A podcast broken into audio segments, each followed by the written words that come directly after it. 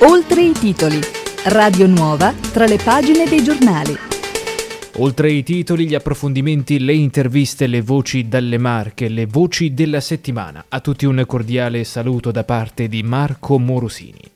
Le Marche tornano in zona arancione. Ad annunciarlo è stato il presidente della regione, Francesco Acquaroli.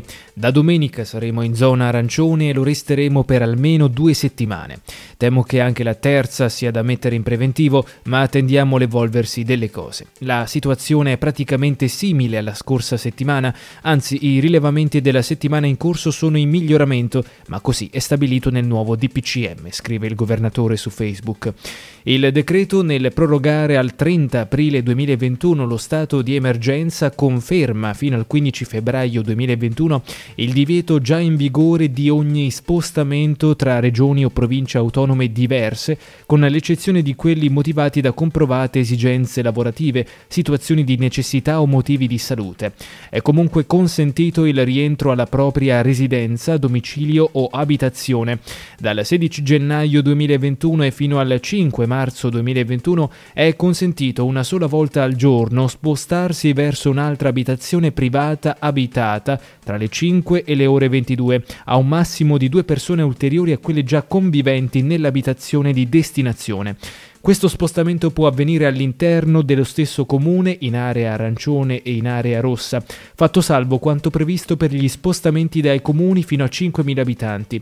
Sono comunque consentiti gli spostamenti dai comuni con popolazione non superiore a 5.000 abitanti e per una distanza non superiore a 30 km dai relativi confini, con esclusione in ogni caso degli spostamenti verso i capoluoghi di provincia. Scatta la chiusura di bar e ristoranti, consentita la sola ristorazione con consegna a domicilio e la ristorazione da asporto. Restano aperti negozi, parrucchieri e centri estetici. Ascoltiamo le parole del presidente Acquaroli pronunciate subito dopo l'incontro tra governo e regioni di inizio settimana.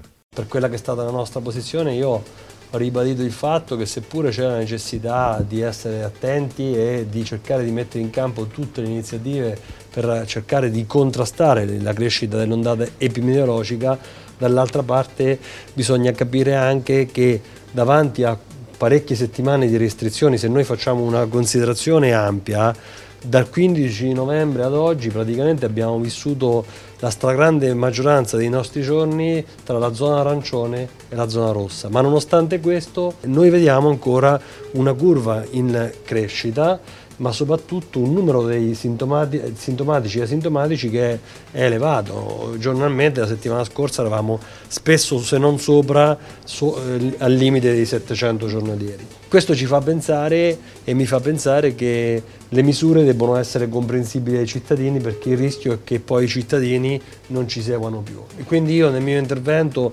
oltre a parlare di storie e di ricongiungimenti familiari anche per chi ha i propri cari genitori o congiunti o similari nelle regioni limitrofe, abbiamo parlato quindi anche della eventualità di cercare una soluzione che porti certezze, porti chiarezza e soprattutto che fasci, lasci intravedere uno spiraglio, perché altrimenti il rischio reale, enorme, è quello che ci sia una frattura tra quello che noi cerchiamo di raccomandare con eh, tutte le ordinanze o il PCM il governo ai cittadini e quello che i cittadini non, non recepiscono. Cosa proposti in maniera proprio in maniera proprio effettiva abbiamo proposto certezza da qui a qualche mese. Voi, noi magari non ci rendiamo conto, ma dal 5 novembre ad oggi abbiamo avuto un cambio repentino dei DPCM mm. che praticamente ha portato prima il DPCM del 4 novembre ad essere confermato il 5 dicembre. Ah. Poi abbiamo visto il decreto legislativo per le festività natalizie. Poi oggi rivediamo un nuovo DPCM che abbassa i criteri per passare all'arancione ad 1 e al rosso 1,25. Eh, noi vorremmo avere una chiarezza anche per poter capire e comprendere bene quella che è la posizione della nostra regione, questi famosi 21 indici sì. e capire e comprendere bene perché non è un solo semplice indice che può classificare una regione perché un indice può essere il frutto di un focolaio ristretto che però magari condiziona poi tutta la regione. Quindi vorremmo capire e comprendere bene quanto incidono le strutture ospedaliere. Ecco, credo che sia un ragionamento che ci debba accompagnare in maniera costruttiva da qui ai prossimi mesi finché non usciremo in via definitiva da questa situazione. Coronavirus proseguono le vaccinazioni che saranno rivolte da questo fine settimana agli ospiti delle residenze sanitarie assistenziali. È un obiettivo primario per cercare di arginare i focolai nelle case di riposo. A questo proposito monitoriamo la situazione nella casa di riposo Porcelli di Tolentino. Ascoltiamo il sindaco Giuseppe Pezzanesi da noi intervistato lo scorso martedì. Avevamo resistito molto bene, siamo stati tra gli ultimi a cadere, come poi in queste ultime ore mi pare stia succedendo anche in qualche altra casa di riposo purtroppo della Regione Marche. Purtroppo questa, questa, vicenda ha dimostrato una cosa eh, che non avrei mai voluto vedere, ma che è così, che nonostante tutti i muri che abbiamo eretto, le protezioni, le grandi attenzioni, abbiamo resistito, abbiamo resistito poi alla fine, visto che prendiamo servizi anche dall'esterno, e che bene o male la casa di riposo ha bisogno di servizi quotidiani, probabilmente qualche sfasatura qualche, nel, nel controllo periodico, nei tamponi da parte di qualcuno che arriva dall'esterno ha ingenerato questo Covid all'interno della casa di riposo. Ma detto questo, che comunque è una questione di cui non avremo mai certezza perché la contezza di chi possa essere stato a questo punto è molto difficile da ricercare e da dimostrare, abbiamo a che fare con il Covid all'interno della casa di riposo. Abbiamo visto svilupparsi, come in,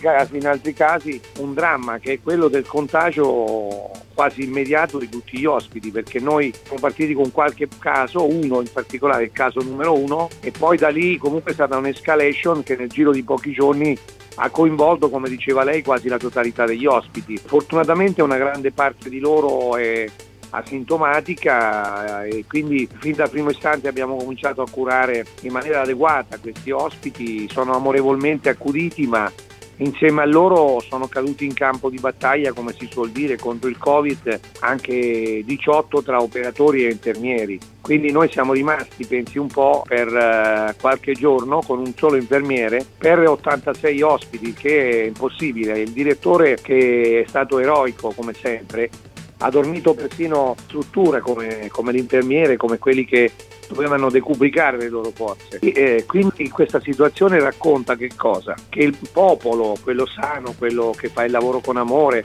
che accudisce questi ragazzi, io li chiamo eh, un po' più attempati, che hanno fatto la storia del nostro paese e anche l'economia del nostro paese che meritano amore e rispetto, sono veramente amati e quindi eh, è bello questo, ma nello stesso tempo è anche un dolore vederli soffrire e noi anche su questo fortunatamente a parte qualche caso in cui c'è stato bisogno di ossigenazione e per due ricoveri mi pare, due o tre ospedalizzazioni, eh, abbiamo ancora una situazione tutto sommato che riusciamo a tenere bene sotto controllo. Va anche detto che le, ospedalizzazioni, qualora necessarie, non sono anche neanche facili da fare, perché come sapete la sanità totale, regionale nazionale, ma soprattutto regionale, ha grosse problematiche anche qui nella provincia di Macerata a ospedalizzare questo tipo di pazienti, perché non dimentichiamoci che non più tardi di un mese e mezzo fa all'ospedale di Macerata i covidati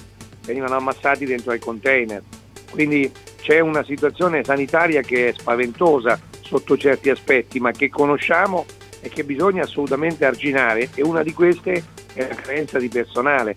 Nel momento in cui noi abbiamo avuto il personale decimato, se non fosse stata per l'abilità del direttore di andare a cercare di strutture esterne eh, private eh, delle, delle, dei supporti, noi dalla, purtroppo dalla struttura pubblica non avremmo potuto avere eh, aiuto più di quello che abbiamo avuto, perché abbiamo avuto comunque qualche unità che ci è stata gentilmente, direi anche responsabilmente, mandata dal distretto, che più di quello non poteva fare, perché all'interno degli ospedali personale è carente come lo è all'interno della nostra eh, ASP, non così in maniera così allarmante, ma comunque molto, molto preoccupante. Quindi il problema che emerge è che manca personale, mancano le strutture e manca il personale, ma in particolar modo in questo momento gli infermieri sono davvero eh, merce molto rara sul eh, mercato del lavoro eh, a livello di quadro proprio nazionale. È periodo di iscrizioni per le scuole superiori. Il termine scade il prossimo 25 gennaio e questi ultimi giorni sono focali per molti studenti e famiglie impegnati nella scelta della scuola da frequentare nei prossimi anni. Gli istituti scolastici hanno messo in atto una serie di servizi attraverso il web con videoconferenze, laboratori ed altri strumenti atti a dare il maggior numero di informazioni come nel caso dell'Istituto di Istruzione Superiore Matteo Ricci di Macerata, che partendo dal Liceo delle Scienze Umane propone ben cinque indirizzi e una formazione molto al passo con i tempi. E a proposito di tempi, non manca il riferimento all'emergenza pandemica da Covid-19 nelle parole della dirigente scolastica Rita Emiliozzi si prevede la presenza delle attività laboratoriali e soprattutto l'operazione di effettuare una viva inclusione dei ragazzi che hanno delle difficoltà oggettive nell'apprendimento o nella relazione. Le normative consentono appunto che siano in classe e noi questa opportunità non solo l'abbiamo offerta, ma l'abbiamo fortemente avallata e sollecitata, stimolata. Quindi attualmente funzionano i nostri laboratori per quanto riguarda gli indirizzi chimica, materiali, biotecnologie sia sanitarie che ambientali e quindi i ragazzi sono a scuola come è previsto dalla normativa. Gli altri purtroppo seguono da casa, cioè gli altri indirizzi, liceo economico-sociale, liceo delle scienze umane e il turismo non vediamo l'ora che siano qua con noi, sentono moltissimo la nostalgia perché ovviamente la didattica a distanza, la didattica digitale integrata che più si voglia non è mai sostituibile a quella in presenza e quindi uno schermo non può costituire, perlomeno a livello perdurante nel tempo, segnale una motivazione che possa indurre i ragazzi a non abbattersi come in questo periodo stiamo percependo. Tutte le scuole sono dovute attivare, diciamo reinventare per poter sopperire a questa distanza che è una distanza non solo fisica ma anche di relazione, di sguardi, di percezioni che vengono a mancare. Quindi abbiamo pensato anche per poter consentire di operare una scelta quanto più consapevole possibile per le famiglie, per i ragazzi che sicuramente vivranno questo momento con grande ambascia ulteriore rispetto al sempre perché il cambiamento viene percepito sempre no? con un tantino di ansia, ma quest'anno questa preoccupazione eh, ovviamente maggiore. E per cercare di rasserenare non solo gli animi ma per cercare di farci conoscere al meglio, per far vedere, toccare più con mano ciò che fa con per i nostri ragazzi. Abbiamo organizzato oltre al virtual game un, virtual, un giro virtuale, un tour virtuale che è su un site apposito, sito dell'istituto e quindi una sorta di bacheca online dove si accede a delle stanze virtuali dove appunto c'è un, anche sotto forma ludica un'esplorazione attiva della scuola in maniera reale. Abbiamo allestito e organizzato dei laboratori sulle materie di indirizzo nelle giornate del 13-14 le abbiamo già esaurite, poi c'è un'altra seconda tornata per il 19 e il 20, ma stiamo affrontando, visto che le prenotazioni ne sono svariate, altre date. Che cosa si sente di dire ai ragazzi che devono fare la scelta della scuola superiore e ai genitori che naturalmente li accompagnano? Allora, mi sento di rasserenarli perché ovviamente io conosco il mio ambiente, sono poi in questo contesto particolare anche una mamma che si trova a scegliere, quindi comprendo meglio di chiunque altro la situazione che sta vivendo. Io sceglierei mol- con molta serenità questo istituto, ripeto, oltre che per la solida preparazione di base che dà ottimi stati sia in uscita per un eventuale lavoro con i tempi che corrono, insomma non è così scontato che lo sia. E poi per la preparazione adatta ad avere delle competenze molto avanzate per affrontare serenamente qualsiasi tipo di università si intenda intraprendere, quello di percorso accademico che si intenda intraprendere appunto. E poi la cosa a cui teniamo particolarmente e che non viene soltanto propagandata in questo periodo no? è l'accoglienza e la vera sensibilità verso la struttura psicologica e psicofisica di tutti i ragazzi, quindi un'attenzione particolare, una cura particolare per ciascuno dei nostri enti, quindi nessuno qui si sente un numero e non mi pare poco. Economia circolare e civile, impiantistica, buone pratiche di gestione dei rifiuti e sviluppo delle aree interne. Sono alcuni dei temi trattati durante l'Eco Forum Marche, l'appuntamento di Legambiente dedicato al tema della gestione dei rifiuti e dell'economia circolare che si è svolto in settimana a Tolentino.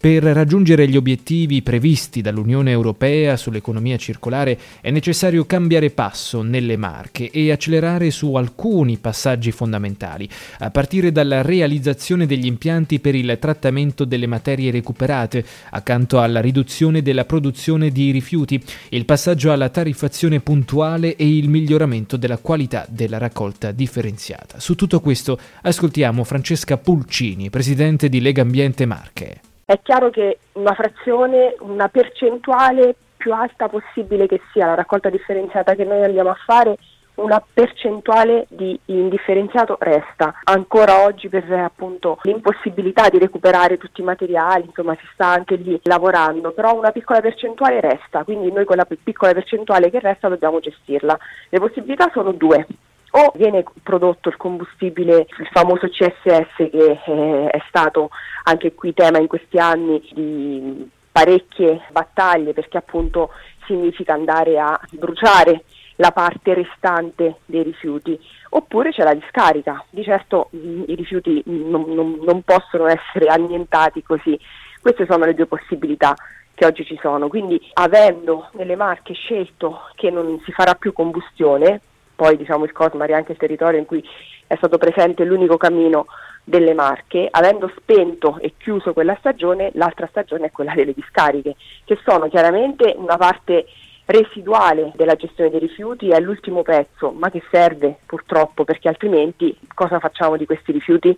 Rimangono purtroppo sospesi e chiaramente non ce lo possiamo permettere. In un modello ancora più virtuoso come quello della provincia di Macerata che è, riuscito insomma, a gestire sempre, passata insomma, la crisi di parecchi anni fa, è sempre riuscito a gestire internamente i propri rifiuti. Quindi pesare su altri territori non, non è corretto e non va bene, non si deve.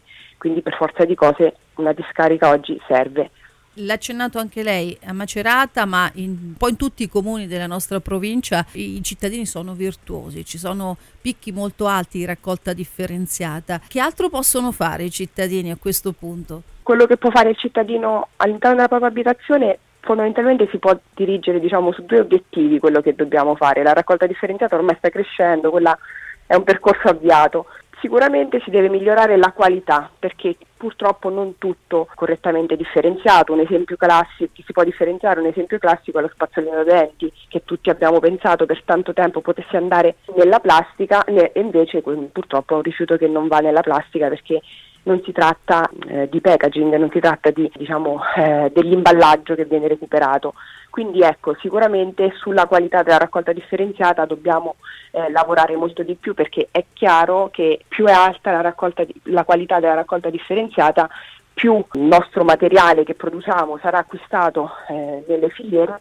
C'è da dire che più materiale si vende, più i comuni hanno un ritorno economico da parte del CONAI. Questo è un altro aspetto eh, eh, importante, quindi la filiera della qualità e la filiera della riduzione della produzione di rifiuti. E siamo in chiusura di oltre i titoli, prima dei saluti diamo uno sguardo alle previsioni meteo dal sito della Protezione Civile delle Marche. Previsioni per domenica 17 gennaio sulla nostra regione cielo irregolarmente nuvoloso per l'alternanza tra schiarite ed annuvolamenti più intensi. Possibilità di brevi precipitazioni sparse in serata lungo la fascia costiera centro-meridionale. Temperature in diminuzione, le minime in lieve aumento nei valori massimi. Venti deboli o moderati sud-occidentali tendenti a ruotare da nord nel corso del pomeriggio, mare poco mosso al più mosso in serata, probabili gelate nottetempo e al primo mattino. Previsioni per lunedì 18 gennaio sulle Marche, nubi residue in mattinata, in particolare sul settore centro-meridionale, in attenuazione nel corso del pomeriggio. Precipitazioni sparse di debole intensità durante le ore notturne più probabili nel settore centro-meridionale della regione e in particolare lungo la fascia costiera. Limiti delle nevicate intorno ai 500-600 metri. Temperature in aumento nei valori minimi stazionari alle massime, venti deboli o moderati nord-occidentali, mare mosso. Vediamo anche la tendenza per i giorni successivi, probabili condizioni di tempo stabile nelle giornate di martedì e mercoledì con temperature in graduale ripresa. E con il meteo si chiude questa puntata di Oltre i titoli. Per tutti gli altri aggiornamenti radionuova.com. Seguiteci anche sulle nostre pagine social di Radio Nuova Macerata in Blu, Facebook, Twitter ed Instagram con tanti contenuti extra. È tutto da parte di Marco Morosini, grazie per la cortese attenzione e buon proseguimento con i nostri programmi.